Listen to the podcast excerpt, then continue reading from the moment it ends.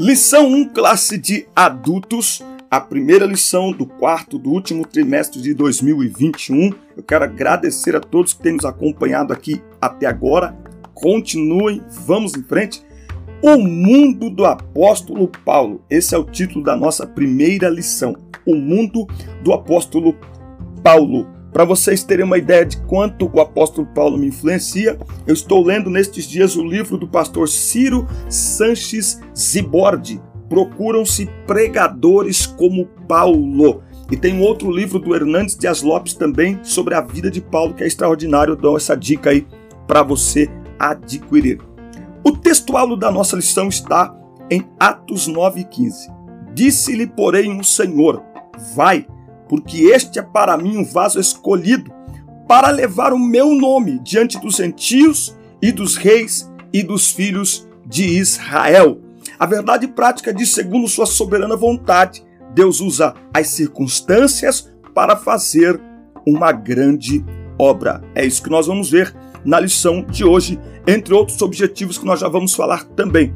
É muito importante que você dê uma olhada aqui na descrição do vídeo porque aqui na descrição do vídeo tem um link do meu WhatsApp. Eu tenho diversos grupos de professores no WhatsApp. Tem um link para você baixar este conteúdo que eu estou utilizando, que eu editei, que eu escrevi algumas coisas para o seu celular, para o seu smartphone, para o seu tablet, para o seu laptop, para enviar para outros professores, para outros alunos também. Nesse link você vai encontrar também outros comentários, slides, enfim, dá uma olhada, tem muito conteúdo aí para você, dá uma olhadinha na descrição. A leitura bíblica em classe está em Atos 26, do 1 ao 7. Paulo aqui vai fazer aí a sua defesa. Os objetivos desta aula. E é muito importante prestar atenção nos objetivos. Apresentar o mundo de Paulo no Império Romano. Discorrer sobre o mundo cultural de Paulo e descrever o mundo religioso de Paulo. Esses são os nossos três objetivos. Pegue aí a sua revista, pegue aí lápis, caneta, bloco de anotações. Eu escrevi aqui algumas coisas, não vou ficar lendo a revista, ok? Então nós vamos pontuando algumas coisas, tópico por tópico, parte por parte. Então é muito importante você fazer aí as suas anotações na sua revista. O que eu vou fazer aqui com você é exatamente o que eu fiz, assentado aqui, preparando esta aula para vocês. Eu fui anotando isso que eu fui anotando, que é a aplicação prática para o dia a dia, para a nossa vida. Eu vou transmitir aqui para vocês. Você tem a revista, tá certo? Não faz sentido no nosso vídeo eu ficar lendo a revista. Então eu vou pontuar. Tópico 1, ponto 1, tópico 1, ponto 2. E aí você vai fazendo essas anotações. Lembrando que você pode baixar isso aqui em PDF também. Introdução.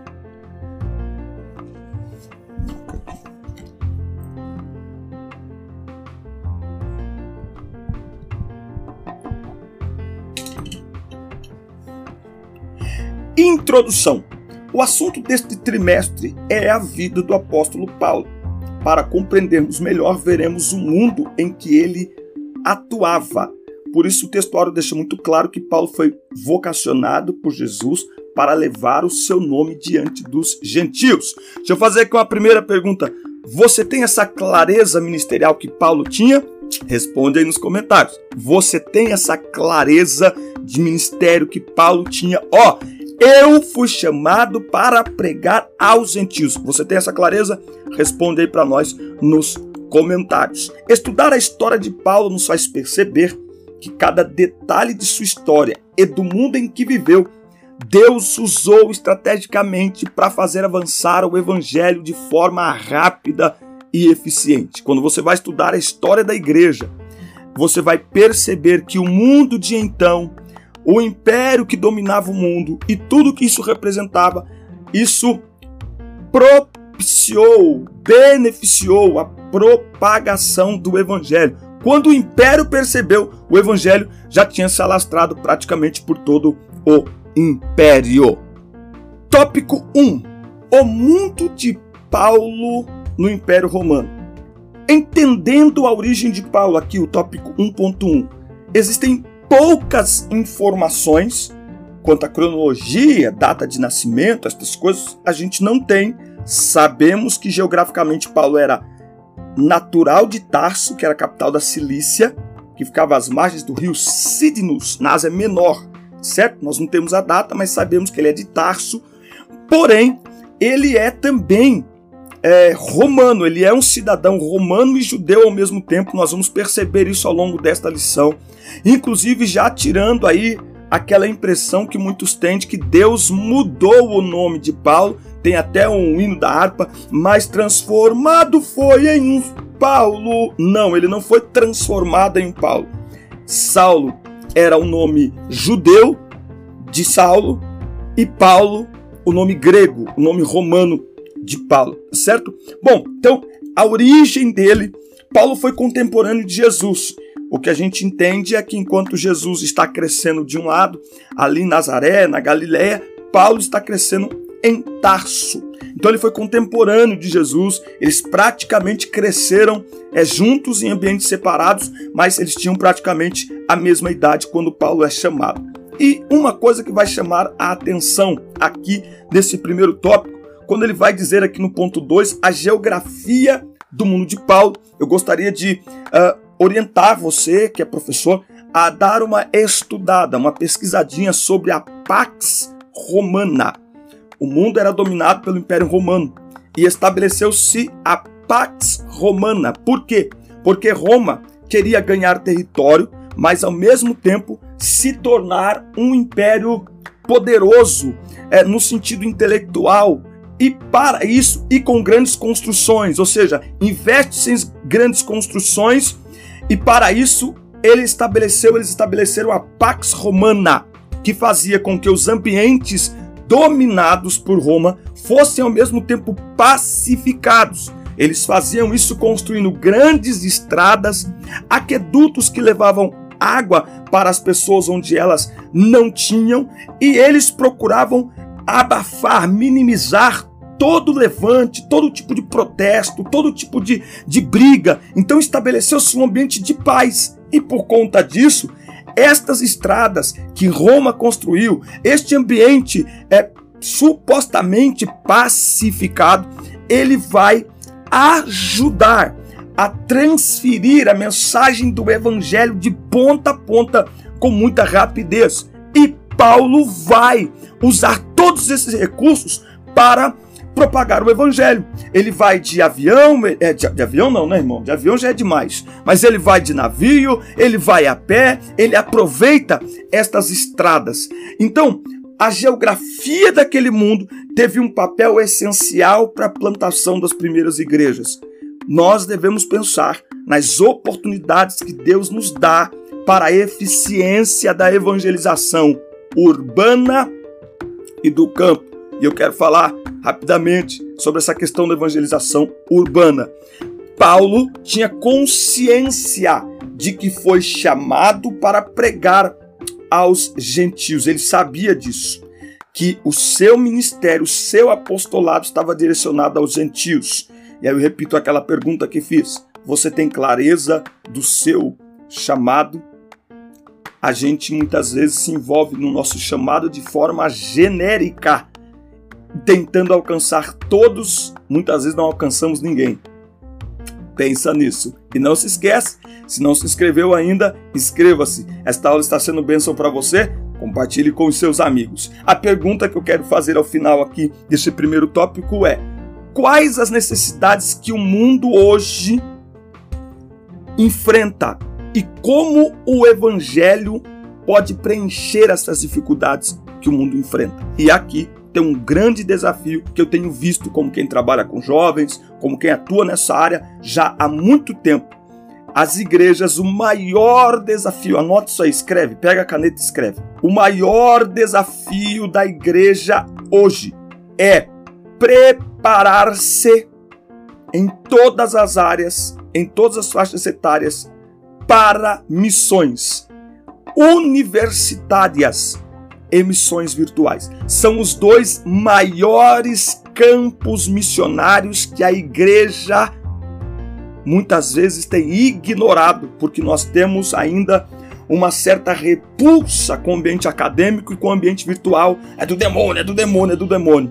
Pois então ele tem dominado e doutrinado muitos dos nossos. A igreja precisa se preparar, preparar estas gerações, futuras gerações, para fazermos missões universitárias. Os campos de uma universidade são os maiores campos missionários que nós temos. E as redes sociais, eu falo com clareza e com certeza, me arrisco a dizer, é o maior campo missionário que existe, o mais democrático. Todo mundo pode trabalhar, todo mundo só precisa compreender que ser enviado nem sempre é ser enviado para uma viagem, mas entender que sou enviado onde quer que eu estou. Eu sou embaixador do reino e as redes sociais é o maior campo missionário. A igreja precisa abrir os olhos para isso. Tópico 2. O mundo cultural de Paulo. A língua mundial daqueles dias era o grego. Paulo aí ele vai usar todo o seu conhecimento que ele tinha para se comunicar e para comunicar o evangelho. O Novo Testamento foi escrito no grego koiné, e o apóstolo Paulo falava e escrevia fluentemente tanto o grego como o hebraico e o aramaico. Veja, é possível refletir aqui acerca do uso das principais línguas do mundo para a obra de evangelização. E aqui o comentarista coloca o que penso ser as quatro maiores línguas hoje: inglês, francês, espanhol e mandarim. Meu Deus do céu, mandarim. Minha filha começou a aprender francês, é uma língua linda. Paulo fez uso de tudo isso para propagar o evangelho, de tudo que tinha à sua disposição, grego, hebraico, aramaico, grego, coiné e tudo isso. O mundo cultural de Paulo, aqui no tópico 2, é o Império Romano respeitava a diversidade religiosa. Aqui ele vai falar sobre diversidade religiosa e como isso abriu caminho para Paulo apresentar a Cristo. Anote aí. Pregar o evangelho só é eficiente se falarmos às pessoas na língua e linguagem que elas entendam. Sabia que ser eloquente não é gritar? Ser eloquente é se fazer entender, é falar e as pessoas compreenderem o que você está falando. É a oratória, a arte da comunicação. É quando você fala e as pessoas entendem. Paulo em Atenas, ele não criticou ou falou mal dos deuses deles, ou seja, criando barreiras. Você está num ambiente onde as pessoas adoram doam, entregam suas vidas a uma divindade, você fala mal dessa divindade, cria-se aí uma barreira. Lembra do tempo que a gente ia com a caixinha para a rua e falava mal do santo, falava mal do padre, falava mal do sei o quê? Isso cria-se uma barreira. Paulo, ao contrário, aproveitou aquele ambiente de diversidade religiosa para apresentar o que para eles era mais um Deus, mas para Paulo era o único Deus. Este que vocês estão adorando sem conhecer, porque quando Paulo chegou lá em Atos 16, ele chegou lá, ele encontrou lá um, um, um ele encontrou lá um, um altar entre tantos altares, tinha um altar ao Deus desconhecido. Ainda hoje em Atenas é assim: tem mais deuses, mais estátuas de deuses em Atenas do que moradores, do que pessoas lá, tá certo? Então, neste ambiente de, de mistura de religiões, Paulo apresenta mais um, porém com a convicção de estar apresentando o único e verdadeiro Deus sem desrespeitar as pessoas. Se as pessoas se sentirem desrespeitadas, elas não darão ouvidos àquilo que nós estamos pregando. É o que chamo de pregação inteligente. Paulo preparou os crentes para defenderem a sua fé. Por quê? Porque o mundo estava vivendo sobre a influência filosófica grega. Paulo conhecia aquele mundo e por isso ele tornou-se um grande defensor do evangelho. Então o que ele fez? Ele preparou os crentes para defenderem a sua fé diante das influências filosóficas de sua época. Porque não adianta nós falarmos contra isso ou contra aquilo se não nos prepararmos e prepararmos a igreja para a igreja manter-se firme em suas próprias convicções. Se nós não estivermos firmes em nossas próprias convicções, qualquer filosofia vai nos atrair e nos influenciar. Agora, como preparar a igreja? Eu amo Gálatas 4 e 19. Pegue aí a sua Bíblia. Gálatas 4 e 19. Paulo diz algo que tem me feito refletir muito nos últimos dias. Ele escreve dizendo: Meus amados filhos, novamente estou sofrendo como com dores de parto por vossa causa. E isso, até que Cristo seja formado em vós. Olha a expressão que Paulo usa aqui.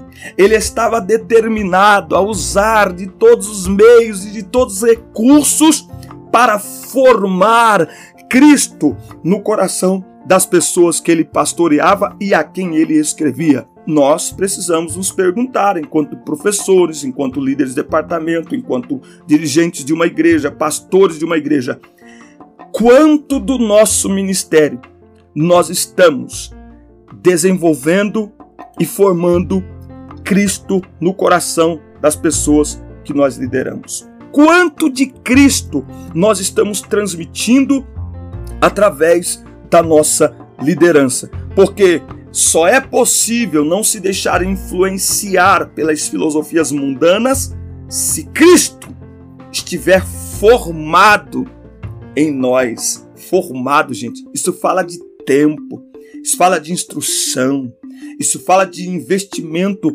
permanente em estudo da palavra de Deus. Precisamos pensar nisso. Tópico 3.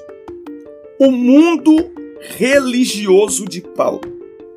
Tópico 1.1, a primeira coisa, ele vai se identificar como judeu. Eu sou judeu, nascido aqui em Tarso da Cilícia. E aí ele fala em hebraico para quem esperava que ele falasse em grego.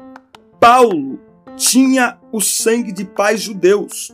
O pai de Paulo era um fariseu zeloso e influente na sinagoga em Tarso e criou Paulo para ser um fariseu tão zeloso quanto ele mesmo. Paulo foi criado dentro da fé judaica. Ele vai falar isso aos Gálatas. Ele vai dar as suas credenciais em Gálatas. Ele vai dizer que foi instruído em toda a Torá, ele conhecia todas as leis, todas as regras, ele conhecia tudo. Por isso, uma coisa que nos chama a atenção em Paulo é o seguinte: não há separação entre o ser cristão e o ser empresário, advogado, professor, escritor, juiz, político, não. Ou seja, Paulo não abriu mão de suas características intelectuais a partir do momento que ele se rende a Cristo. Não. Todas estas características todo o conhecimento ele entregou aos pés de Cristo, até porque todo o conhecimento, toda a intelectualidade, todas as habilidades de Paulo formavam quem ele era. Paulo mostra para nós que não dá para nós nos rendermos a Cristo e não a nossa profissão, e não a nossa habilidade, e não o nosso conhecimento. Pelo contrário, tudo isso faz parte, não estava nos planos do pai de Paulo, não estava nos planos de Paulo, mas estava nos planos de Deus, aquele que faz com que todas as coisas cooperem para o bem. Tudo isso faz parte do propósito para o qual Deus nos chamou. Paulo não abandonou suas credenciais humanas, mas as entregou e as usou eficientemente para promover o reino de Deus na terra. Como diz aquele louvor que nós cantamos há tanto tempo, meus dons e talentos são para te servir. Muitos estão pedindo mais de Deus, porém nada fazem com o que já têm. E o mundo está aí, o palco está aí. É hora de pregarmos a palavra. Quantas vezes nós estamos procurando uma habilidade diferente, um jeito diferente, e Paulo está nos ensinando como fomos chamados, como fomos criados, e nós, a bagagem que nós já temos já é suficiente para falarmos de Cristo, para anunciarmos Cristo às pessoas. Por isso é hora de pregar a palavra, entender que o mundo está aí, as oportunidades estão aí e nós precisamos nos despertar, irmãos, porque o negócio está ficando estreito. Daqui a pouco a gente não vai poder mais pregar na rua, então tem que aproveitar enquanto a gente pode. E aqui a nossa conclusão não há um mundo melhor nenhum tempo mais propício para pregarmos o Evangelho de Cristo senão este mundo e agora. Foi para este tempo que Deus nos fez, não para um tempo à frente e não para um tempo passado. Precisamos usar todas as ferramentas que estão à nossa disposição para pregar o Evangelho de Jesus Cristo. Precisamos, como Paulo, entender a urgência da nossa missão e decidir fazer tudo o que está ao nosso alcance aqui e agora. Essa foi a nossa aula de hoje. Espero que vocês tenham gostado. Assista, curta, compartilhe, inscreva-se no canal e fique atento. Tem novidades chegando por aí. Que Deus nos abençoe.